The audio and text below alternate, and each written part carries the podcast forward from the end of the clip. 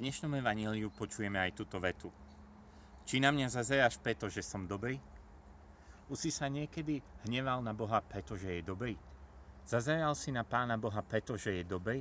Možno sa ti to zdá príliš abstraktné, ale môže byť pár situácií v našom živote, kedy naozaj prežívame zazeranie na Boha kvôli tomu, že je dobrý. Napríklad, že človek, ktorý nepraktizuje vieru, má vyšší plát ako ja. Alebo suseda, ktorá nechodí v nedelu do kostola, je zdravá a ja som chorý. Zazeral si niekedy na Pána Boha kvôli tomu, že ty praktizuješ svoju vieru, že dodržiavaš prikázania, že navštevuješ v nedelu kostol, chodíš na svetú omšu a zdá sa ti, že tým, ktorí sú okolo teba, darí sa lepšie? To je zazeranie na Pána Boha za to, že je dobrý. Ďalší príklad práve nachádzame v živote proroka Jonáša. Jonáš nechcel ísť do Ninive, aj kvôli tomu, že vedel, že Boh je milosedný a že sa zľutuje nad týmto mestom. Nad mestom, ktoré bolo hlavným mestom jeho hlavného nepriateľa. Štátu, národu, ktorý napadol Izrael, ktorý ničil vyvolený ľud. A znamenalo to, že priniesie spásu práve jeho nepriateľom. Je niekto, koho nechceš ísť, ku komu nechceš byť poslaný, koho nechceš navštíviť, aby nezakúsil Božiu milosť? To znamená zazerať na Boha za to, že je dobrý. Ale koreňom toho, že zazeráme na Pána Boha, že prežívame zatrpknutosť, hnev alebo nepokoj, pretože Boh je dobrý, nie je to, že máme nedostatok lásky k bližnému. Ale myslím si, že koreňom toho je to, že sme nespoznali Božiu dobrotu vo svojom srdci. Predstav si, že si multimilionár. Celkom dobrá predstava, nie? A jedného dňa niekto zazvoní pri tvojich dverách. Otvoríš dvere a zbadáš tam utrhanú chudobnú ženu.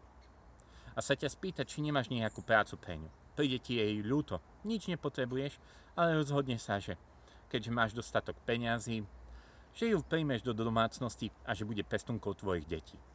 No po týždni táto žena začne tvoje deti byť, kopať, týrať a tebe začne pľúť do tváre.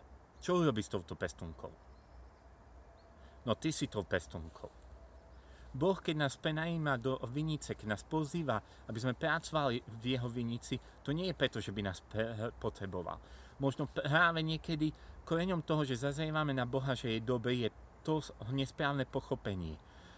Práve na základe dnešného podobenstva, že my sme si to odpracovali, že my sme si zaslúžili, že my máme nárok na to, aby Boh bol k nám dobrý. Veď chodíme v nedelu do kostola, veď sa modlím, veď sa postím, veď sa zapieram ale Boh ťa nepotrebuje. Tak ako tú pestunku.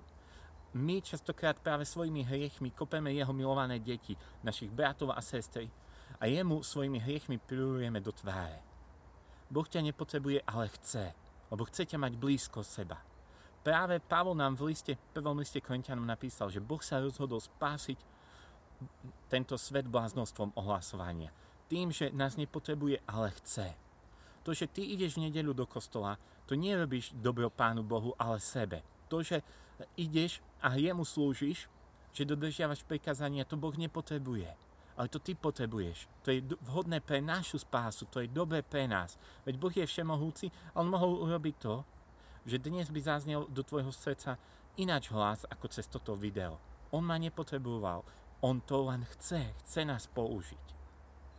No žalmista nám hovorí v Žalme 73, ako môžeme odstrániť tento nepokoj, toto zazeranie na Boha za to, že je dobrý. Ako?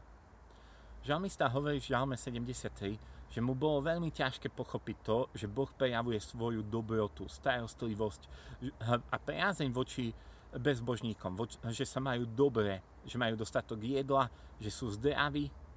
A on, ktorý je verný, zrazu sa má ťažko. A hovorí, že to nepochopil, kým nevstúpil do svetine. A vtedy mu to Boh zjavil.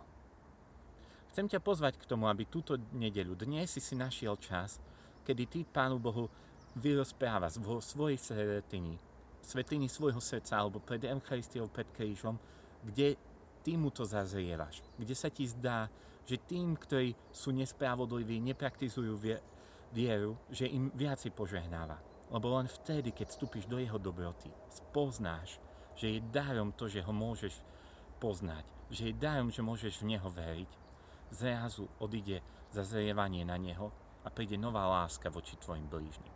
Prajem ti požehnanú nedelu.